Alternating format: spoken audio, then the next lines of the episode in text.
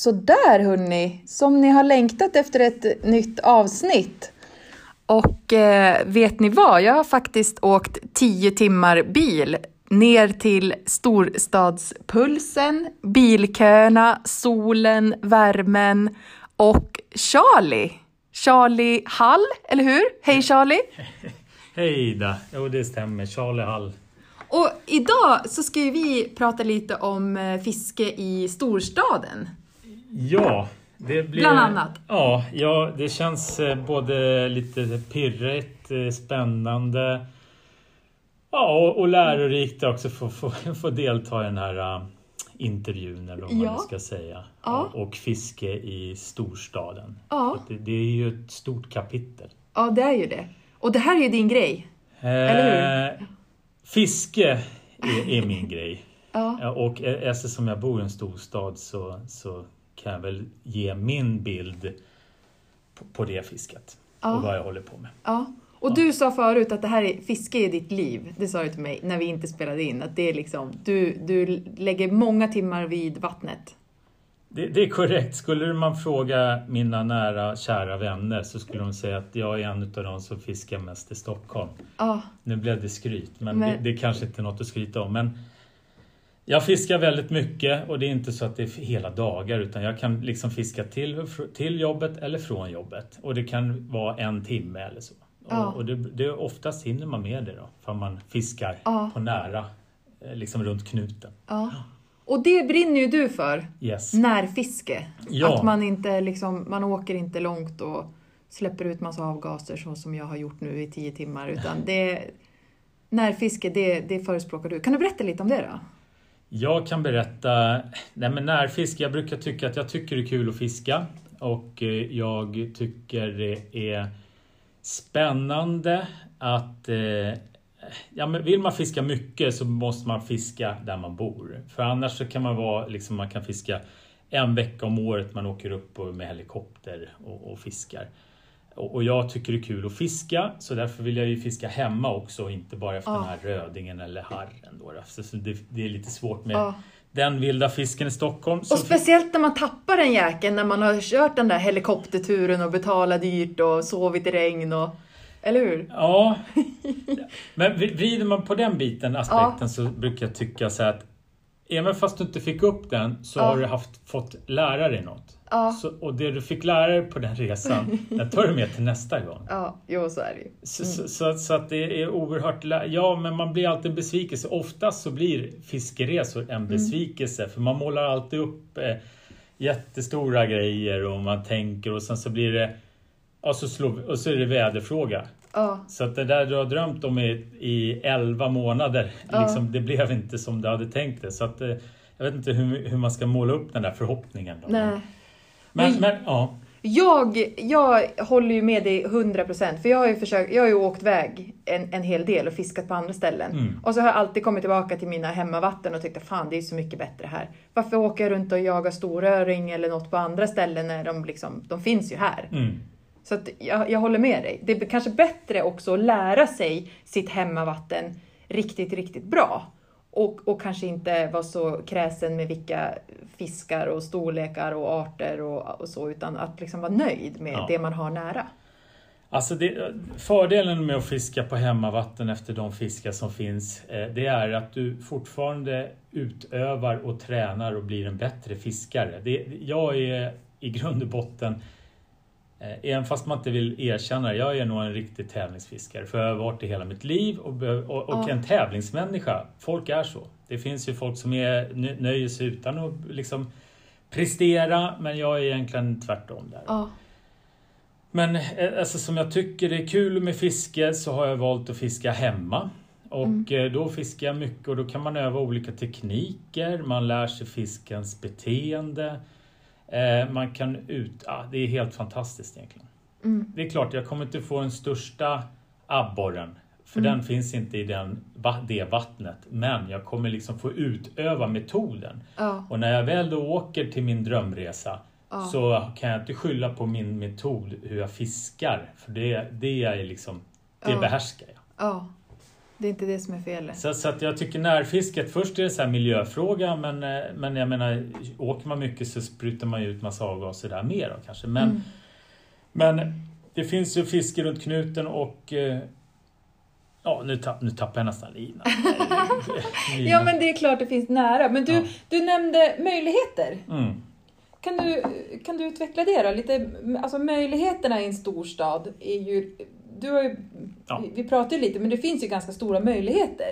Man behöver inte blicka norr om Dalälven, utan man kan ju faktiskt ha fint fiske här. Ja. Eller? Absolut. Så som jag säger, jag är ju en allätare. Jag fiskar alla metoder egentligen, även fast jag är ju fantastiskt pensionerad i flugfisket. Det har jag varit sedan liten också då. Men så har jag ju pimplat, jag har metat och jag har spinnfiskat och spinnfiskar. Inte utövat så mycket trolling. Nej. Men närheten är ju det att jag nu... Men vet du, du sa ju en sak till mig innan vi började spela in. Ja. Du sa ju så här, att din taktik, eller som du körde när du var yngre, det var att du spinnfiskade av stora områden för att lära dig var liksom fisken fanns. Ja. Och det är väl lite så här, nu kan man läsa sig till mycket på nätet, sociala medier, områden eller så. Men när vi pratar havsörningsfiske så var det ju, när jag började fiska så fanns inte sådana liksom hjälpmedel. Så att då var det ju så att då gick man runt och spinnfiska av stora områden, för man täcker mycket snabbare och fiskar av och får se miljöerna. Och sen efter det så flugfiskar jag. Ja. Och verkligen lära sig ett hemmavatten, var fisken finns, och sen också men det här med möjligheter, alltså bara runt i Stockholm, nu är inte jag jätteinsatt, men du pratar ju om att det finns väldigt mycket sjöar med implanterad fisk, att man kan meta, vad sa du, karp och sutare, det var liksom, det var en lång lista här. Möjligheten med att bo i en storstad är att det finns många möjligheter och många olika arter, och genom att det finns många olika arter och fiska så finns det många metoder.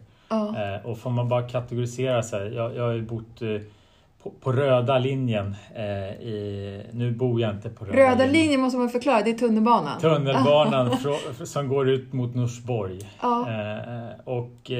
Där finns det, Mälaren ligger ju efter hela röda linjen kan man säga, så i Mälaren har man fiskat mycket. Och där kan man ju, det är ett fantastiskt abborrfiske, men gösfiske på somrarna, och gädda finns det ju också. Så att jag har ju, fan, men nu pratar närfiske och backa lite, så har man ju och tunnelbana mycket. Ja, men det är ju så coolt.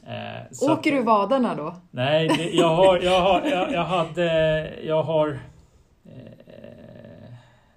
en riktigt så här, jag vet inte vad han heter nu, men han åkte vadare på tunnelbanan. Nej, jag har inte åkt vadare på tunnelbanan. Kan du inte göra det någon gång och ta en bild på dig själv? Ja. Det får vi se. Men inne i strömmen har man ägnat, där har ju den andra möjligheten, för man liksom vill ha närdistansfiske, där har man ändå. Och strömmen, nu pratar vi alltså mitt inne i centrala Stockholm. Ja, Stockholms ström. Och kärnan är det ju gettot i stadshuset liksom. Men sen så har du ju Djurgården och det är jättefina möjligheter till havsöring är det ju, och vissa perioder framförallt, men sen har du ju flugar du där? Kör du fluga där i strömmen eller? Jag har alltså flugat, man kan ju vada i Partarn och sådär, men man kan även, jag har flugfiskat från kajerna. Det går. Ja. Inte där i gettot, det som är där, är riksdag och regeringen är så höga. Där har jag inte flugat från. Det blir så jävla högt upp då med linan. Där kan du gå ner och vada fall det är havluck eller liksom, då kan man vada efter kanten. Okej. Ja. Där möjligheter. Jo, men sen så har du ju alltså sportfiskarna har ju så här Stockholms sportfiskekort, och betalar man det så får man fiska i 40 sjöar här runt Stockholm som också har fina bestånd av gädda, abborre, sutare, karp med mera.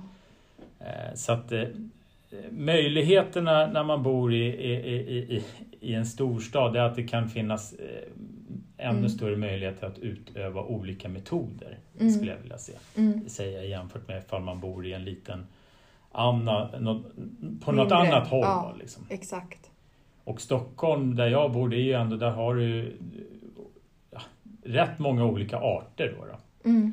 För ju längre upp i landet kanske det är svårt att ha en karp i ett vatten. Men du, alltså, och fisketrycket då på de här ställen, för du har väl några heta spots som vi inte ska nämna här, men kanske längs med röda tunnelbanelinjen eller kanske åt något annat håll, det vet man inte. Men hur är fisketrycket då? För det bor ju ganska mycket fiskare här i Stockholm, gör inte det?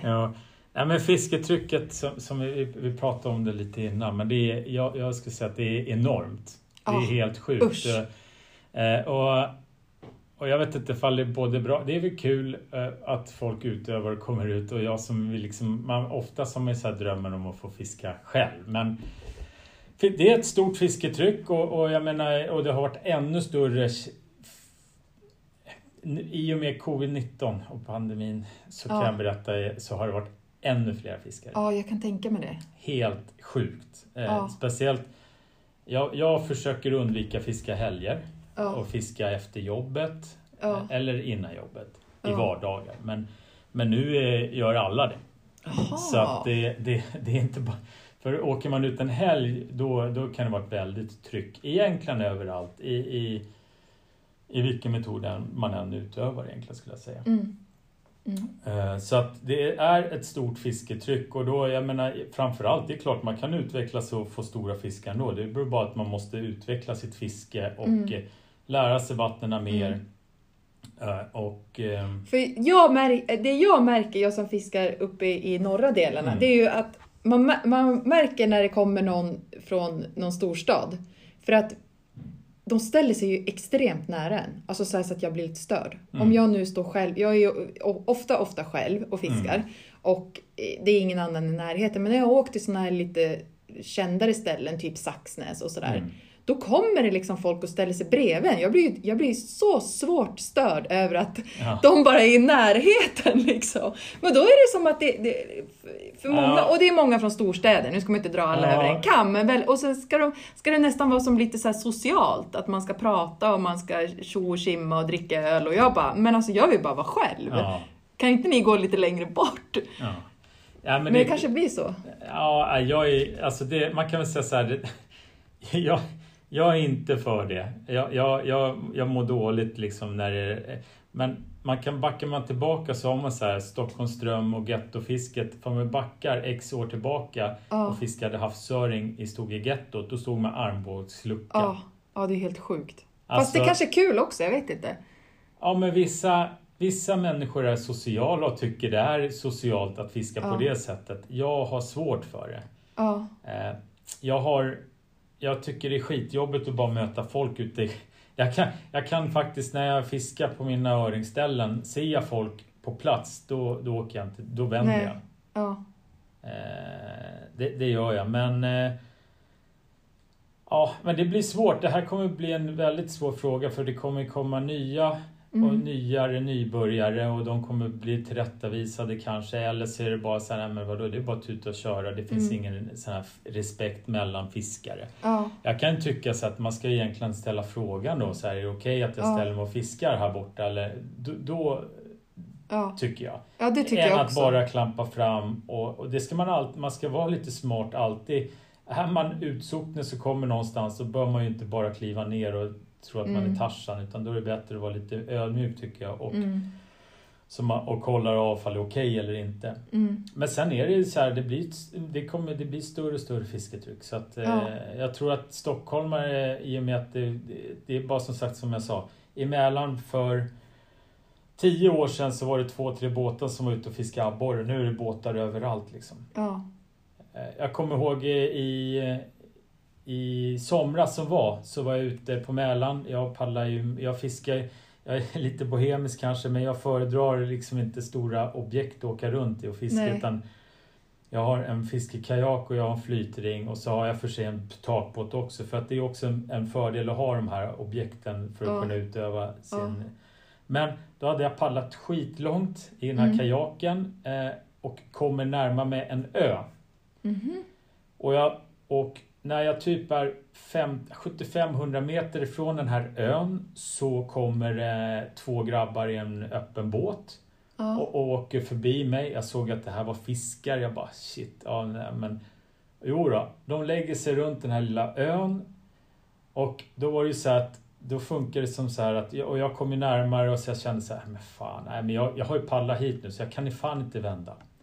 Så att så de snodde? Jag drar fram grejen för det andra, de fiskade gädda.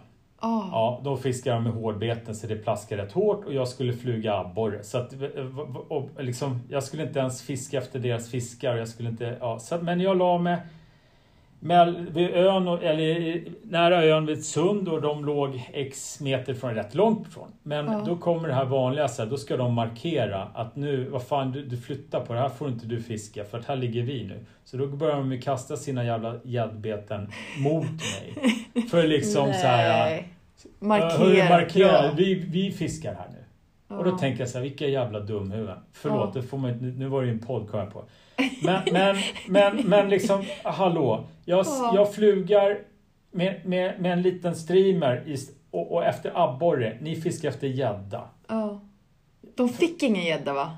Eller fick men de åkte därifrån sen. Men jag tyckte hela grejen så att, då kände jag mig så jävla besviken. Jag var så jävla förbannad. Jag kände mig, vilka jävla idioter. Där visar man ju inte någon hänsyn. Nej, och det här när vi pratar, det är ju likadant när det gäller havsörnsfisket egentligen. Det är många som fiskar båt och så är det landfiskare. Och en landfiskare kan ha gått hur långt som helst för att spela. Ja. Och så kommer en båt där och så bara lägger de sig och kastar precis där den här landfisken står. Ett exempel, det här måste jag dra den storyn. Det här var jag brukar ta med min dotter ibland och hund för att liksom familjen ska må bra. Att jag inte varit själv.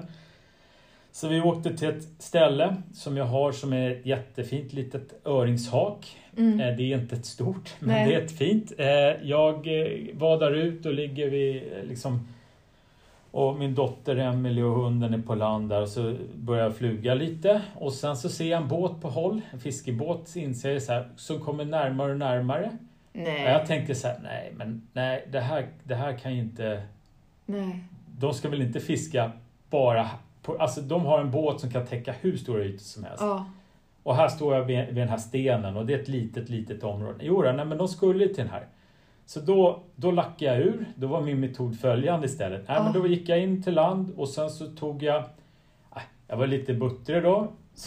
Men jag tog stora stenar och bara kastade i vattnet. För att skrämma bort dem? Nej, inte skrämma bort eller dem. Eller fiske. Då kan de fiska hur mycket de vill. Där, för då har jag kastat stora stenar i vattnet ändå. Kör macka bara? Nej, det var inte macka. Det här var, det här var 2-3 kilos stenar. Nej, men inte småstenar på dem. Jag kastade så det lät i vattnet och plaskade badunk.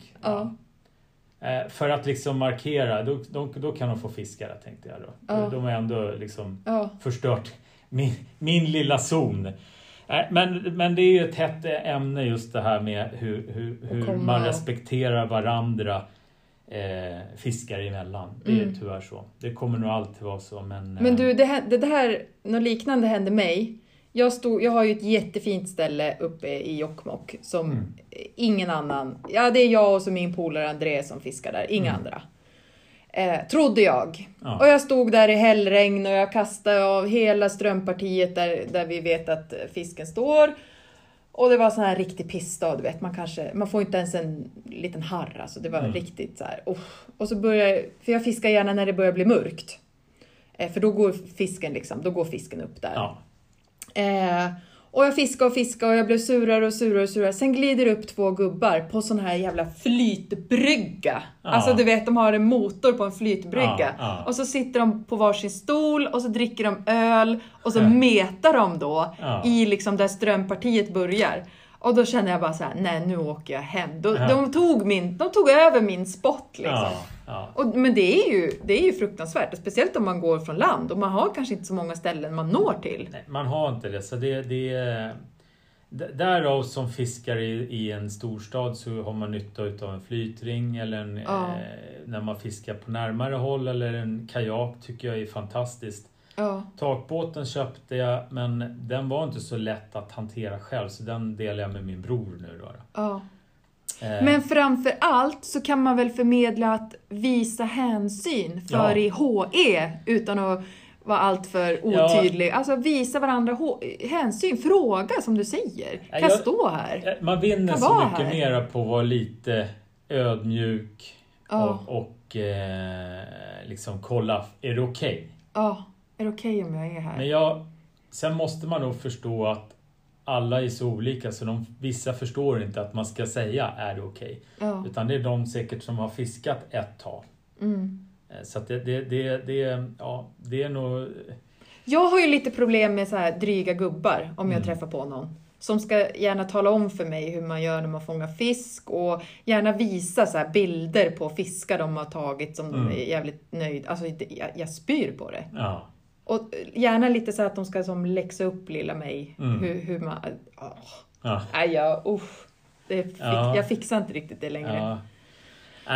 Men om vi pratar fisketryck, det är ju, kan man ju säga att det är som ett hot lite grann mot liksom det fina fisket som faktiskt finns i storstad. Men det måste ju finnas andra hot, tänker jag. Ja, vi har ju vattenkraften uppe hos oss som inte är så kul alla gånger. Men vad är det här nere då som är liksom... alltså det har vi ju i hela Sverige, tänkte jag säga. Men vi har ju skarv och säl i skärgården som faktiskt ändå det påverkar ju. Det gör verkligen det. Är ju... Sen har vi... Varför påverkar det då? Nej, men egentligen är det ju betesfisk. Alltså fisk, de äter... Det finns ju ingen fisk i yttre skärgården för sälen. Nej. Och då rör sig sälen till där det finns fisk. Och så de kommer ju längre och längre och längre in i skärgården egentligen. Alltså det största hotet är människan. Vi kan liksom backa tillbaka hur en gör och skylla på säl och skylla på skarv. Men hela situationen varför den är, det är ju vi själva som har skapat egentligen. Då. Så att det är i och med ett större fisketryck så hoppas jag på att man som fiskare även förstår vitsen med fiskevård och jobba på den fronten när det gäller hot. Men som sagt, som vi sa, människan är största hotet. Och vi kan ju prata om att vi fiskar sönder eller fiskare som trålar upp massa fiskar sönder. Men de här sälarna kommer in i skärgården, men vi blir ju fler fiskare också, så då måste man liksom... Jag tror också människan själv, sportfiskaren själv, är ett visst hot också för fisken. Och vi får väl se, vi har inte så mycket fredade områden under lekperioder för gädda, abborre här i Stockholm. Men det är ju på G mer och mer. Jag tror man måste förstå, även fast det svider att man inte kanske kan fiska det, så är det ju liksom för framtidens fiske som det här handlar om. Sen förstår jag även de som tänker sig, men vadå, fredag, då kan ju bara sälen simma in i den här maren och checka upp alla gäddor ändå. Så kan vi titta, och det är ju sant också. Men vi måste inse att det är vi själva som har skapat situationen. Och hot, jag fiskar gärna i skärgården, jag har ju fiskat sedan jag var 3 bast. Uppvuxen, eller kollobarn, så att jag och morsan och farsan var på ungdomsgårdar. Och under de här 70-80-talet så här på ungdomsgårdar, då var det liksom sektioner, det var föreningsliv, det var på ungdomsgårdar så var det fiskegrupper, alltså aktivitet. Men fiskskärgården har ju blivit sämre och sämre. Och då kommer jag ändå, som är en allätare fiskesamlare, tänker man så här, man ska fiska jag kan ju sitta och meta då, sutare, för jag kan tycka det är en helt fantastisk upplevelse att sitta när morgon, när det börjar ljusna och så liksom, och se bubblor komma och falla i en sutare eller en karp eller men då tänkte jag så här, men hotet i skärgården är säl och skarv, bla bla. Men det finns inte det i den här insjön jag ska fiska i, men då är det ju så här i de här storstäderna, i alla fall här i Stockholm, då är det folk som lägger nät istället. Så då är det ett hot också. Det är absolut människan det är mer om. Men, så att, och Så det är en... På flera håll här i Stockholm. Och det här är ju alltså nät som liksom inte är lagliga på något sätt. Utan det är liksom olagligt nätande.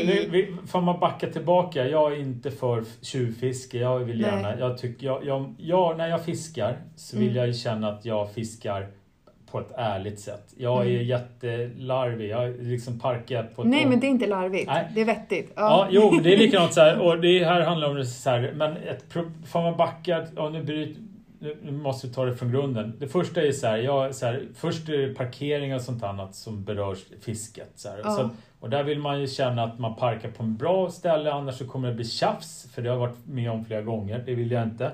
Och då pratar vi tjafs och när jag har ställt de som på ett ställe som de boende anser att här får du inte stå. Ja, och då förstör det ju min fiskupplevelse. Så det vill jag undvika. Undra om du och jag har varit på samma ställe. För jag har också haft problem med några. Jag tror jag vet var.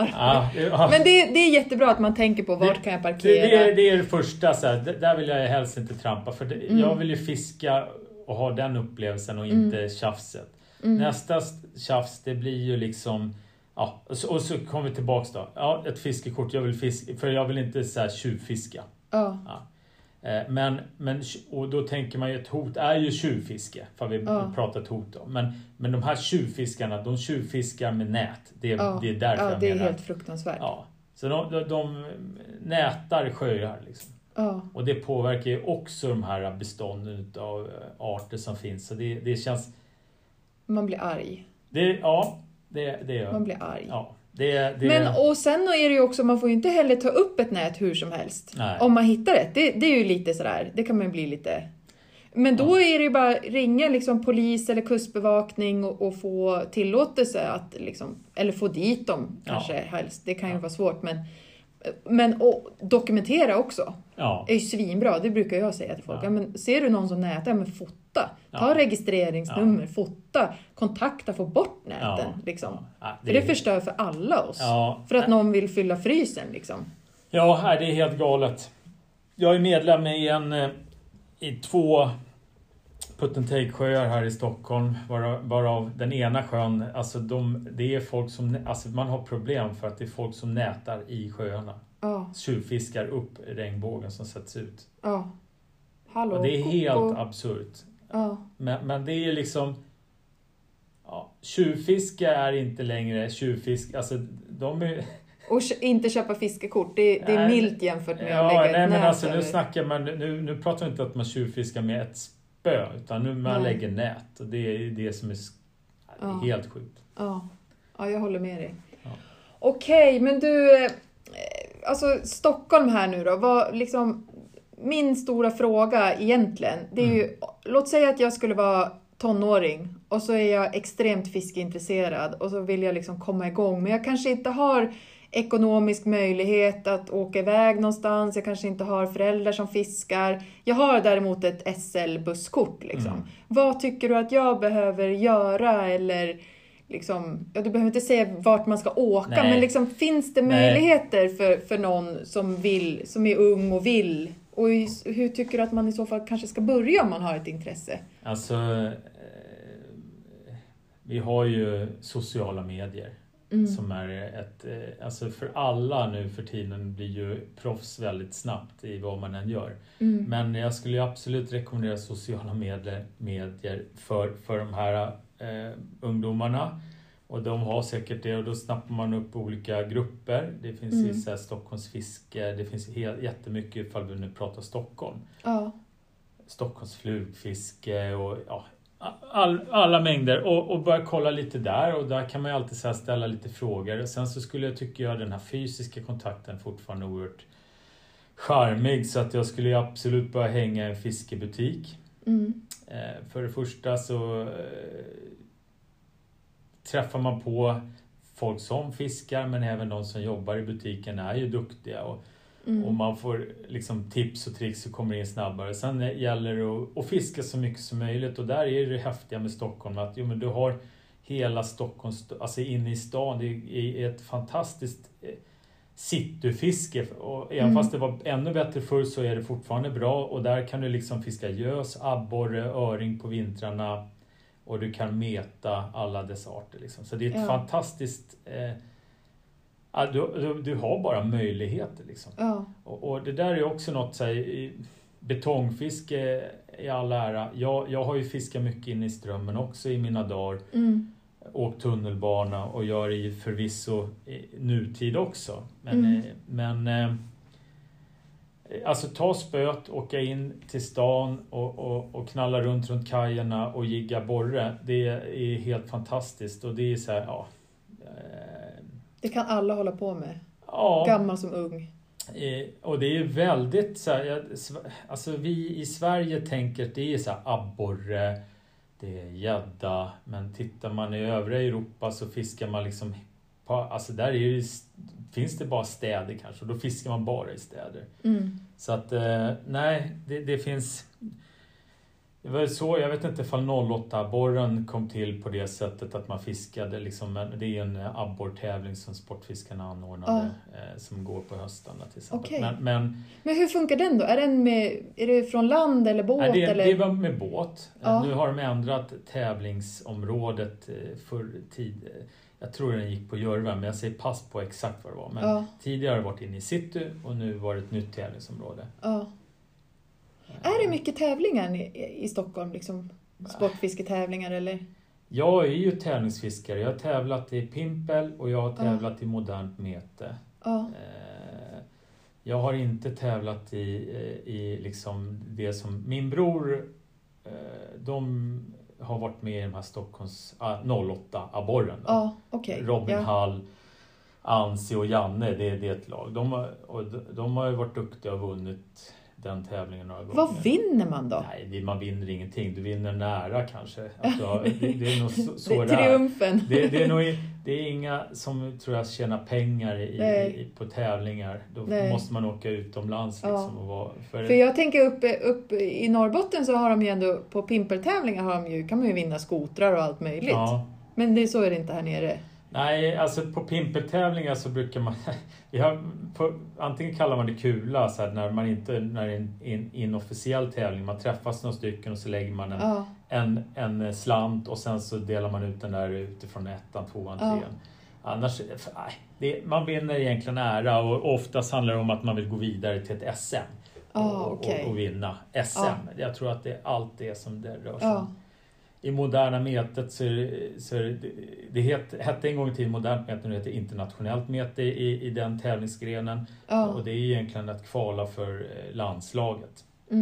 Och tittar man i metet så är det extremt stort utomlands. Men i Sverige så finns det inte många som utövar. Men du, jag brukar fråga folk jag pratar med, har du någon så här drömfiske? Drömmer du om någon resa någonstans eller någon fisk, alltså är det något som du har som drömmen för dig inom fisket? Vad är liksom ditt...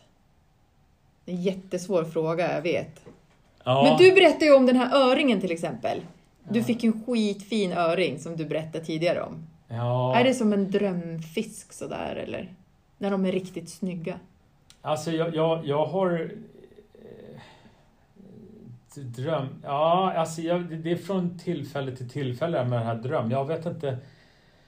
Och jag har inte i år egentligen fiskat något endaste pass brunöring liksom. Okej.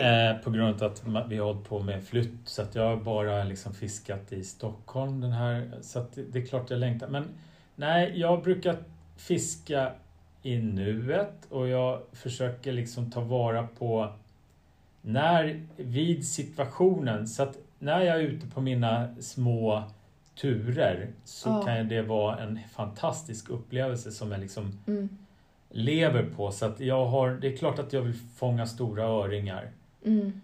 På häftiga ställen.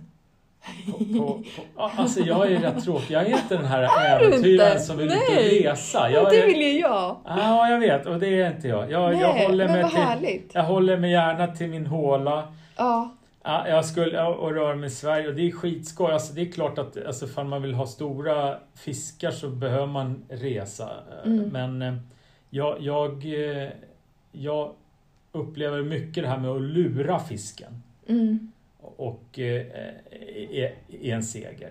Eller i karpfisket så fiskar man kanske efter en fisk som har ett namn. Typ. Alltså man vet att i den här sjön så går det här stor... bor Sigvard, han ska vi ta.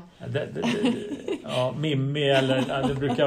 Det brukar är det samma fiskar? Damerna brukar vara lite större i karpvärlden faktiskt. Men du, är det samma fiskar som kommer upp då på sociala medier som folk... Ja, liksom... i karpfisket så är det alla, absolut. Aha. Du har till och med namn. Jag hade på... När jag började fiska karp så fanns det en fisk som hette Mimmi. Ja. Som alla visste typ vem det var. Ja. Och det var då största fisken då. Och sen, men de största fiskarna får namn. Ja. Oj, herregud. Det ska bli skoj när en öring får sig ett namn. En havsöring. Åh, herregud, den ska vara stor då. Men gäddor har jag varit med om liksom flera gånger att man får samma gädda. Mm. Men jag har inte lyckats kroka en havsöring, alltså samma. Nej. Vissa är väl kanske märkt. Du får börja märka dina då. Ja. Nej, det kommer. men nej, så jag har ingen drömresa har jag inte. Nej. Jättetråkigt. Jo, jag skulle vilja fiska saltvattensfiske. Jag tycker rödingsfiske är skithäftigt. Jag har ju börjat tycka tvåhandsfisket är jätteskärmigt. Först för att det är lite nytt och det är lite annorlunda kastteknik. Så kastandet är bara en grej i hela den biten. Sen är det flugor. Sen är det så jävla stora fiskar. För att förra året så fiskade jag ett vatten med i juli. Och nu blir det till och med att det kanske var förrförra. För man blir mytoman till slut. Men det var så sjukt. Jag har ju fått stora fiskar. Men de här laxarna som var nystigna. Jag brände 5 stycken för jag fick aldrig upp dem. Det var det sjukaste jag varit med om. Så att, men nu pratar vi inte Stockholm längre, antar jag. Nej, det var inte Stockholm. Nej. Det var det inte. Men så att det är liksom så här, det är lite olika nischar av flugfiske jag skulle vilja fiska. Ja, men man ska ha tid också. Ja, för min tid, nu kommer vi på det. Min dröm skulle vara egentligen så att här i Stockholm, nu blir det riktigt... Det var faktiskt att jag skulle cykla runt och fiska. Okej. Ja, för det första så är det många ställen du inte kan komma ner på bil med för det första. Så det är ju klart att det är bra med en cykel. Men hade jag all tid i världen då skulle jag kunna vara en riktig så här, miljöfiskare. Jag skulle kunna ta och cykla runt och fiska havsöring överallt. Jag kan liksom tälta lite där och jag kan... det är en dröm snarare. Så målar jag upp mina drömmar. Det är att jag skulle kunna vilja fiska utan stress. Men det är ju tiden och hur det ser ut. Det är bara att tiden tickar och man ska hinna med så mycket som möjligt. Så att det är klart man inte liksom hinner då att kanske ta sig till fots eller cykla. Nej. Men det skulle vara, det är min dröm. Det låter helt sjukt. Men nej, det är inte sjukt. Det är jättevettigt. Ha mina grejer. Alltså jag har ju en... jag har en hemlig grej. Så jag kan dra för dig sen som jag ska göra. Men inte så här. Nej. Ja. Men jag tycker det låter vettigt. Det är väl en jättebra dröm. Jag har också sådana drömmar som inte innebär att åka jättelångt bort. Utan kanske bara vara... Jag vill ju ta mina små grabbar och liksom åka kanske över till Norge. Och jag kollar på ett taktält idag på den här bilfirman jag var på. Ja. Och liksom drömmer om men ett taktält på bilen. Och så bara dra vart man vill. Ja. Och ha gott om tid för det. Det är liksom, det är lite dröm för mig. Och jag som bor där uppe, jag skulle kunna ta mig över till, om det nu inte är corona som ställer till allt i livet för en, så kan man åka över till Norge och ha liksom hur fint som helst. Och samtidigt älvar och sjöar på svenska sidan. Så det, jag håller med dig. Och jag håller med dig om närfisket. Det är, man ska ta tillvara på det. För att man kan fiska så mycket mer. För att bara exempel Norge, jag gjorde, det var en... några år sedan då åkte vi till Norge för att fiska havsfiske. Det var också fantastiskt. Det var första gången. Eller torsk ska man kunna fiska i Stockholm för länge sedan. Så det har jag gjort. Men nu var vi till Norge till röst. Men grejen att där blev vi inblåsta typ. Så vi fick typ 1,5 dags fiske. Nej, på en Norgeresa. Till Norge till röst. Så att... Men det fisket var enormt häftigt också. Liksom stora torskar och stora sejar. Jag hade en hälleflunda efter. Liksom. Men vi fick inte något fiske tyvärr. På grund av... Men du, jag som nu har bilen full i fiskegrejer. Och kanske skulle dra några kast här på kusten. Vad ska jag köra med då? Ja, det beror på vad du ska fiska efter för. Ja, men havsöring såklart. Havsöring. Ja. Wow. Mina favoriter när det gäller havsöring, ifall jag skulle spinnfiska då. Antingen, nej, men inte spinnfiske, på fluga.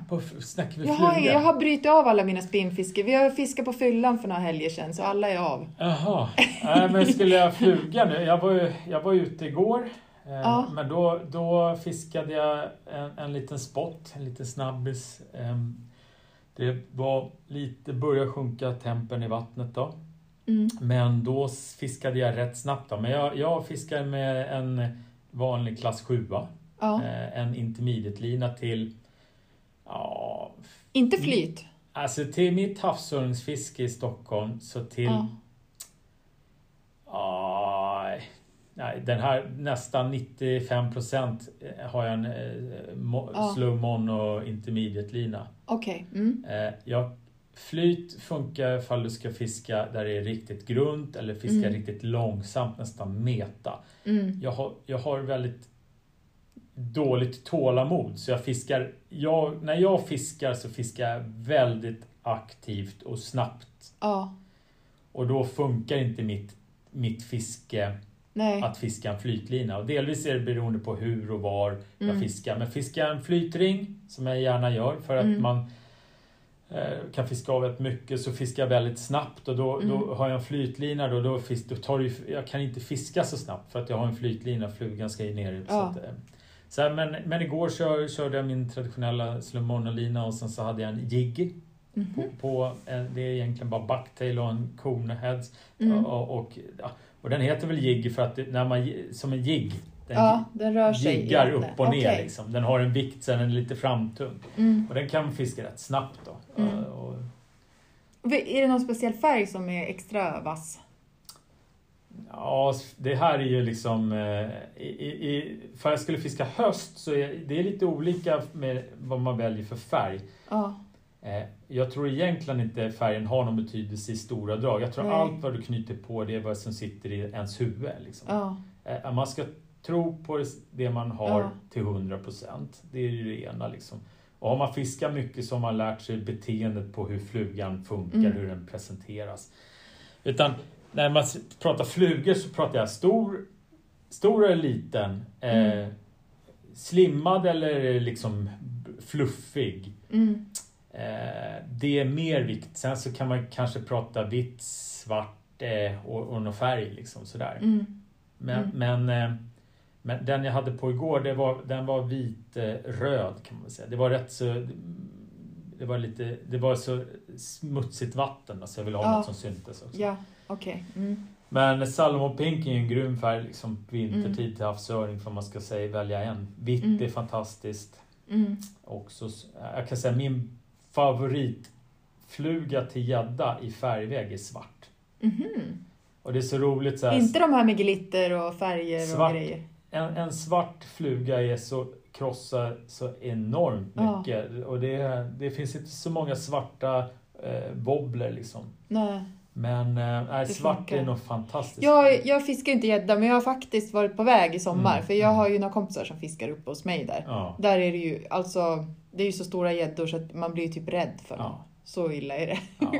Men vi får se om man lyckas ta sig ut något. Ja, sommaren har ju inte blivit som man hoppades. Nej, inte för någon liksom. Nej, men precis. Nej, men svart är ju en fantastisk färg. Alltså pratar man flugor så vet alla flugfiskar att svart är ju en grym färg. Till allt liksom. Det finns så mycket svarta flugor, men tittar vi på hårdbeten, alltså bobbler eller skedrag, det är inte så många svarta beten. Nej, det så kanske kommer.